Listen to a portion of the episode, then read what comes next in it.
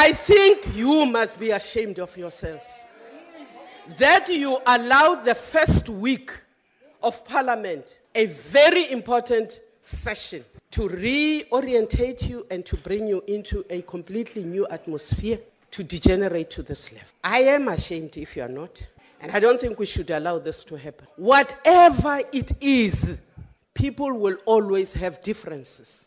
But as a belief man, you are all adults. Parliament is not for juveniles and children.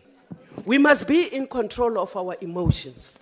And all of you, without exception, you are wrong.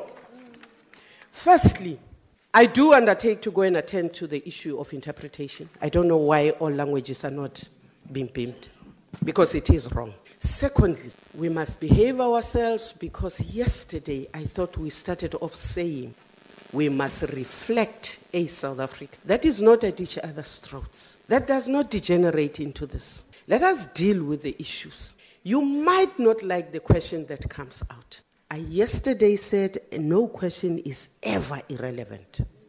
Because where we are, I might have a different understanding, I might be differently empowered.